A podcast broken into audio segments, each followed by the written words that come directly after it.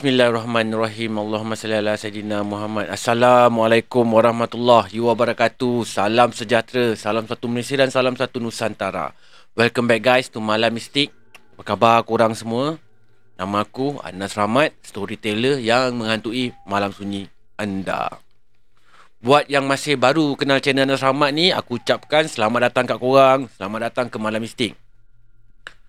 Rasanya masih belum terlambat lagi. Ya, Walaupun sebenarnya dah terlewat pun kan Untuk aku ucapkan selamat hari Christmas Buat semua subscriber aku Yang beragama Kristian. Aku harap korang dapat merayakan hari Christmas kali ni Tahun ni dengan penuh happy dan enjoy-enjoy je. Kalau yang mana bersedih tu Manalah tahu sedih sebab tak dapat cuti ke kan. Ataupun sedih sebab tak dapat nak balik kampung ke kan Cuti tak approve ke. Aku harap korang bertabah dan chill-chill je. Alright.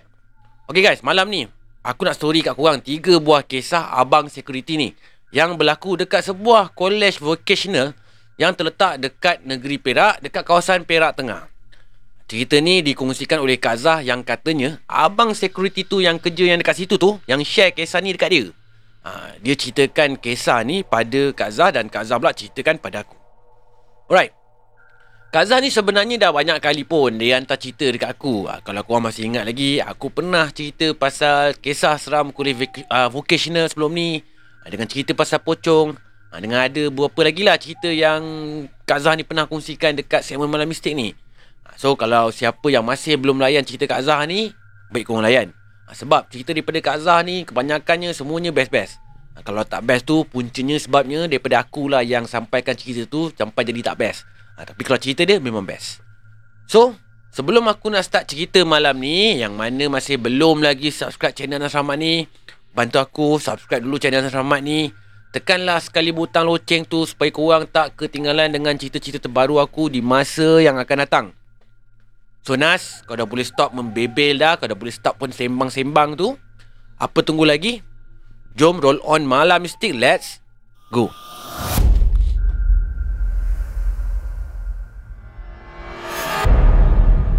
Kisah ni berlaku pada tahun 2011. Kisahnya macam ni guys. Malam tu, ada dua orang security yang bertugas untuk jaga kawasan college vocational tu. Ha, seorang namanya Cik Saleh. Cik Saleh ni dah berumur jugalah orangnya. Kecil-kecil je saiz badan dia. Seorang lagi Kak Zah panggil Abang Jamal. Orangnya muda sikit daripada Cik Saleh ni. Tapi badannya besar-besar sikit, berisi lah senang cakap. Diorang berdua ni memang pemenang kerja shift malam dekat college vocational tu. Nak dijadikan cerita. Malam tu Diorang berdua ni nak kena pergi clocking dekat sekitar kawasan vocational tu. Diorang berdua ni akan mula clocking bermula daripada makmal komputer. Ha, Lepas tu barulah diorang ni akan sambung ke blok-blok uh, akademik yang lain. Blok akademik kat college vocational ni dia ada lima blok. Lepas tu blok tu pula semuanya tiga tingkat. Kisah seramnya bermula bila dua orang abang security ni buat clocking dekat blok akademik dekat kawasan blok D. Blok D ni dia memang ada cerita angkernya tersendiri. Kat blok D ni ha, tak payah nak tunggu malam pun. Petang-petang pun dah seram dah katanya. Ha, sebenarnya memang tak ramai pun budak-budak yang berani berlega-lega dekat kawasan blok D ni walaupun petang-petang hari. Ha, sebab dah banyak pun kes-kes mistik berlaku dekat sini. Ha, ramai jugalah pelajar yang dah terkena pun. Ada satu kes tu. Ada seorang pelajar ni Dia tertinggal laptop dia dekat bilik seminar. Bilik seminar ni letaknya dekat tingkat satu blok D. Petang tu lebih kurang dalam pukul 6.30 petang macam tu. Ha, Dia ni ha, dengan kawan-kawan dia ni Pergilah nak ambil laptop tu dekat bilik seminar tu. Tengah on the way tu Tiba-tiba dua orang ni semua ni terdengar macam ada bunyi budak-budak tengah main guli Bunyi tu Meriah betul. Seolah-olah macam bunyi budak-budak ni seronok sangat tu tengah main guli. Padahal Tak ada orang pun dekat kawasan tu. Yang cuma ada Hanya dua orang je masa tu. Dua orang ni pun bila dah terdengarkan macam tu Nak tunggu apa lagi kan?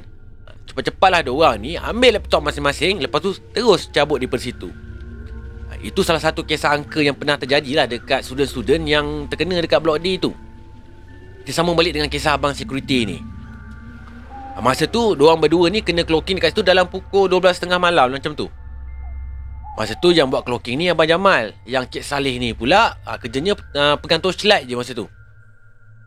Masa diorang tengah clocking tu, tiba-tiba Cik Saleh ni dia dapat rasa macam ada kain terapung-apung. Ha, lepas tu kainnya tu meleset terkena dekat kepala dia. Ha, terkena meleset macam ni. Ke atas kepala dia. Kejadian tu berlaku macam sekali imbas je. Kain tu, dia macam meleset terkena atas kepala Cik Saleh ni tau. Sebenarnya masa tu, bukan takat dia rasa ada kain mengurai meleset atas kepala dia je. Ha, tapi, serentak jugalah dia dengar bunyi mengilai sekali. Dia package lah, saya cakap. Kain meleset atas kepala, lepas tu package dengan bunyi mengilai. So, Cik Saleh ni pun, dia apa lagi? Cepat-cepatlah dia cakap dengan Abang Jamal ni. Suruh cepat-cepat settlekan kerja clocking tu. Dia dah seriau sangat dah time tu dah. Hati dia ni pun memang dah tak sedap sangat dah masa tu. Sebenarnya Yang Cik Saleh ni Dia cuma rasa je benda lah tu lalu atas kepala dia. Ha, Tapi Abang Jamal ni lagi best. Dia siap nampak lagi Benda lah tu melintas terbang atas kepala Cik Saleh ni.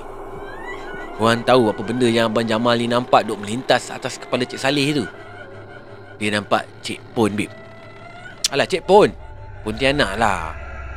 Aku ni malas nak menyebut nama spesies ni Sebab kat studio aku ni Sensitif sikit dengan nama Pontianak ni. Ha. kan no, Dia dah meremang dah sekejap je. Okay kita sambung balik ceritanya.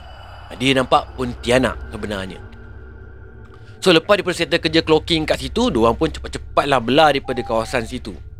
Tak tunggu lama pun Ingatkan bila dah settlekan kerja clocking dekat kawasan situ Diorang ingat, diorang fikir gangguan tu sampai situ je. Rupa-rupanya, ha, sekali lagi Masa diorang ni tengah menuju ke tempat lain tu Pontianak tu melintas pula dekat belakang Abang Jamal. Lepas tu dia lalu atas kepala diorang berdua pula masa tu. Ha, Sambil kainnya tu melehit atas kepala diorang berdua ni. Betul-betul mengurai atas kepala. Sambil mengilai-ngilai lah suara Pontianak tu Tuan agak apa yang berlaku lepas tu? Memang lintang pukang lah lagi abang security ni tak cukup tanah kan? Ha. Memang tak tunggulah kan? Ha, tapi walaupun dia orang ni lari lintang pukang masa tu. Sebab dah takut sangat kan? Ha, tapi nak tak nak, kena juga dia orang ni settlekan kerja-kerja clocking kat tempat-tempat lain. Walaupun dalam keadaan takut tu. Ha, sebab dia orang ni sebenarnya lagi takutkan bos dia orang berbanding dengan Pontianak ni. Ha, kalau tak settle, Siap silap hari bulan boleh hilang kerja. Yang tu lagi menakutkan. Lagipun benda ni pun dah jadi amanah dengan tanggungjawab diorang. Takkan nak dikeranakan Pontianak ni, diorang tak siap kerja. Ha, takkanlah diorang nak bagi alasan tak clocking sebab takut Pontianak, ya tak? Memanglah macam tak logik pula bunyinya kan? So, malam tu, walaupun dalam keadaan takut dengan seram tu, Diorang berdua ni cekalkan hati juga untuk siapkan kerja clocking tu dekat seluruh bangunan college vocational tu. Pontianak ya. Aku ni kalau nama spesies ni je ah, memang lemah sikit nak menyebut. Dia punya seram tu lain macam sikit kat studio aku ni. Automatic babe. Auto remang. Huh. Dah dah dah. Kita sambung terus dengan cerita nombor 2 ni. Let's go.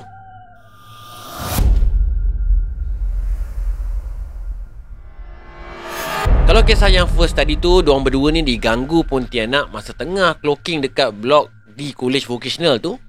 Ha, Kali ni kisahnya berlaku pula Dekat bangunan koperasi Yang terletaknya dekat blok B Dekat kawasan college vocational tu pula. Koperasi tu macam kedai lah. Ha, Tapi bukan kedai runcit jual Maggi dengan kopi 3-in-1 tu. Ha, Tapi dia jual alat tulis Dengan buku-buku untuk pelajar college tu. Kisahnya macam ni.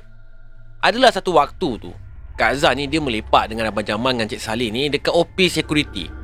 Seperti biasa, ha, kalau kata melepak tu sambil-sambil lah kena biskut kering, cecah kopi kat office security tu. So sambil-sambil tu ha, Kak Azhar ni dengan abang security tu pun ha, sambil-sambil tu sembang lah dan borak-borak lah pasal kejadian yang berlaku dekat college vocational tu. Nak dijadikan cerita, Cik Saleh ni ditanyalah pada Kak Azhar. Dia tanya pada Kak Zah Siapa yang bertugas jaga bilik koperasi dekat blok B tu? So Kak Zah ni pun bagi tahulah Yang jaga bilik koperasi tu Arwah Cikgu Rahim. Masa tu cikgu tu ada lagi belum arwah lagi. Ya, Sekarang dia dah meninggal dah pun orangnya. Innalillahi wa innalillahi roji'un Kak Zah ni pun Tanyalah balik dekat Cik Salih ni. Ya, Kenapa Cik Salih ni tanya kan Cik Saleh ni pun minta Kak Azhar ni Dia pesan pada Kak Azhar ni uh, Supaya Kak Azhar ni sampaikan pesan pada yang jaga koperasi tu. Uh, Kalau sebelum balik tu Pastikanlah semua lampu, aircon dengan radio tu off dulu. Janganlah dibiarkan on je. Radio tu kalau pasang tu Kuat sangat. Kuat benar bunyinya. Sampai boleh dengar kuat daripada luar bangunan Kalau security ni nak clocking malam-malam dekat kawasan tu. Kaza ni Yang mendengarkan apa yang Cik Saleh ni cakap dia pun cakap lah kan Tak mungkin lah arwah Cikgu Rahim lupa nak tutup elektrik bila dia balik kan. Sebab memang dah jadi SOP sekolah pun. Ha, Kalau keluar daripada mana-mana bilik, mana-mana ofis Siapa yang terakhir ataupun last kali tu Mesti wajib matikan Swiss Takkanlah Cikgu Rahim ni boleh lupa pula. Memang tak mungkin lah. Cik Saleh ni dengan Abang Jamal ni yang masa tu Dia tengok muka Kak Azhar ni yang macam percaya tak percaya je tu ha, Terus dia tunjukkan video kat handphone dia Siap dong rakam lagi babe. Dia tunjuklah video tu dekat Kak Zah. Video tu daripada luar bangunan korporasi je. So masa tu Kak Zah ni Dia boleh dengar dengan jelas Apa yang terkandung dalam video tu. Dia dengar bunyi radio Yang macam tukar-tukar siaran. Kejap-kejap siaran lagu klasik Melayu. Ha, Kejap-kejap ha, macam channel lagu Cina. Ha, Kejap-kejap lagu Tamil. Asyik-asyik bertukar siaran aja. Masa ni Berderau juga hati Kak Zah sebenarnya. So lepas daripada dia melepak ke office security tu Kak Zah ni pun pergilah ke koperasi tu Konon-kononnya nak pergi pesan lah dengan arwah Cikgu Rahim ni. Apa yang security tu minta sampaikan. Sampai-sampai kat koperasi tu Teruslah Cikgu Rahim ni sapa Kak Zah.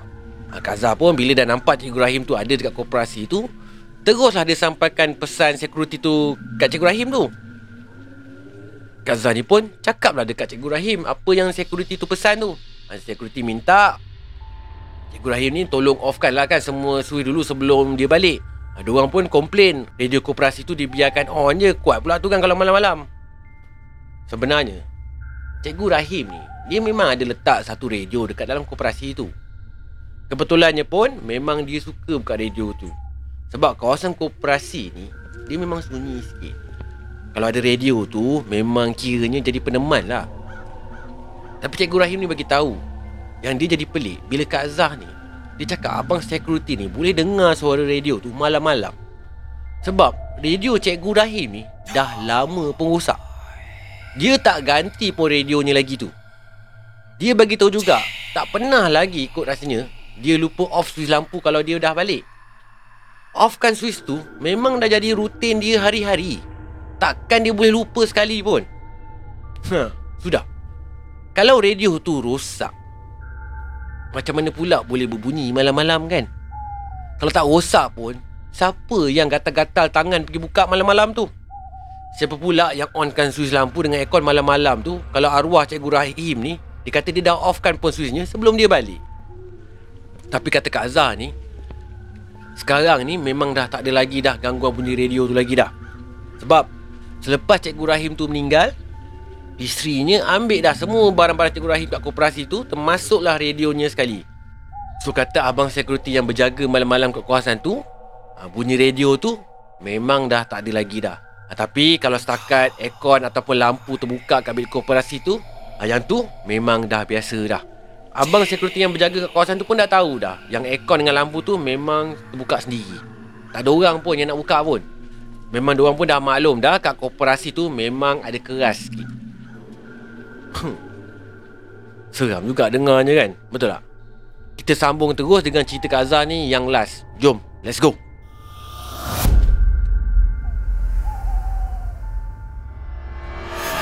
Cerita yang ni bukan lagi diceritakan oleh Cik Saleh ataupun Abang Jamal. Ha. Tapi dia diceritakan oleh seorang security lain ni berbangsa India. Nama security ni Mr. Ashok Mr. Ashok ni Orangnya bagus Bab kerja orangnya memang disiplin kata Kak Zah Jenis kerja betul-betul Lepas tu orangnya strict je Kak Zah ni cakap Biasanya kalau sekolah asrama ni Bunyinya macam klise kalau bercakap pasal tu Jepun Kan? Betul tak? Ha, tapi inilah yang diceritakan oleh Mr. Ashok ni dekat dia Dan inilah yang berlaku dekat Mr. Ashok pada malam tu Kisahnya macam ni Hari tu malam 31 Ogos Kebetulannya pun hujan renyai-renyai je malam tu. Menjadikan suasana dekat college vocational tu suram-suram lepas tu sunyi. Mr. Ashok ni yang masa tu duduk bawah pokok kat depan security house tu sambil perhatikan keadaan sekeliling college vocational tu Tiba-tiba berbekalkan lampu slow kecil dia tu Dia pun startlah menjalankan operasi Ronda seorang-seorang malam tu Dekat kawasan college vocational tu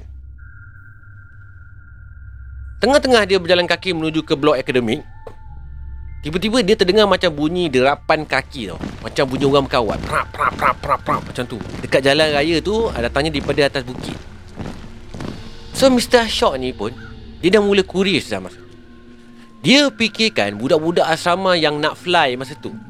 So, dia pun cepat-cepatlah tutup lampu torchlight dia tu. Lepas tu dia menyorok kat balik pokok yang berada dekat situ. Sambil tu dia perhatikan je lah daripada jauh. Ha, dia nak tunggu bunyi apa yang akan datang tu.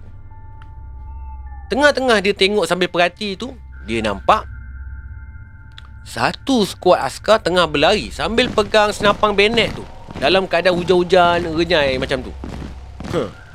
Masa ni memang dia terkejut gila Dia macam tak percaya dengan apa yang dia nampak masa tu Memang macam tak logik bunyinya. Tapi inilah yang berlaku kata Mr. Ashok ni. Mr. Ashok ni cakap Masa ni Memang ketar gila duduk kaki dia. Berderau tu tak usah cakap lah. Takut gila perasaan dia masa ni. Yang dia nampak tu Satu skuad askar Jepun Tengah berlari dekat atas jalan raya tu Menuju ke bawah bukit. Lepas tu nak menuju ke blok pentadbiran.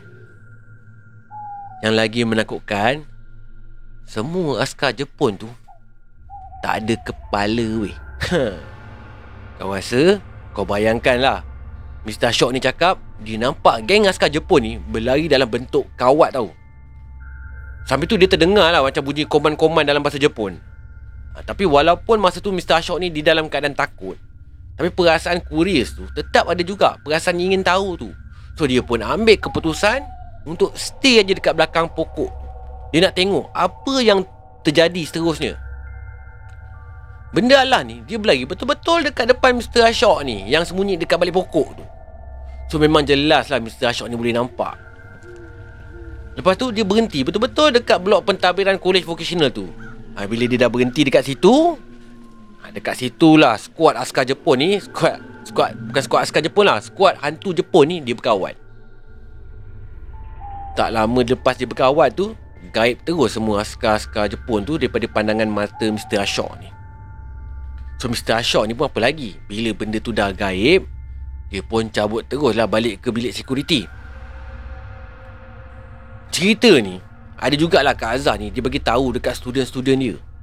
Niatnya tu Dia nak suruh student dia tu rasa takut lah sikit kan? Jangan keluar sama malam-malam. Itu niat dia.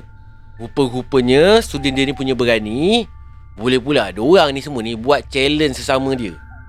So malam 31 Ogos tahun berikutnya Student-student Kaza ni Diorang ni pergi sembunyi dekat satu balik bukit yang berdekatan dekat blok pentadbiran tu. Diorang sekawan ni Diorang nak tengok betul ke tidak apa yang Kaza bagi tahu kat diorang ni. Rupa-rupanya memang betul apa yang Mr. Ashok ni pernah cerita ni.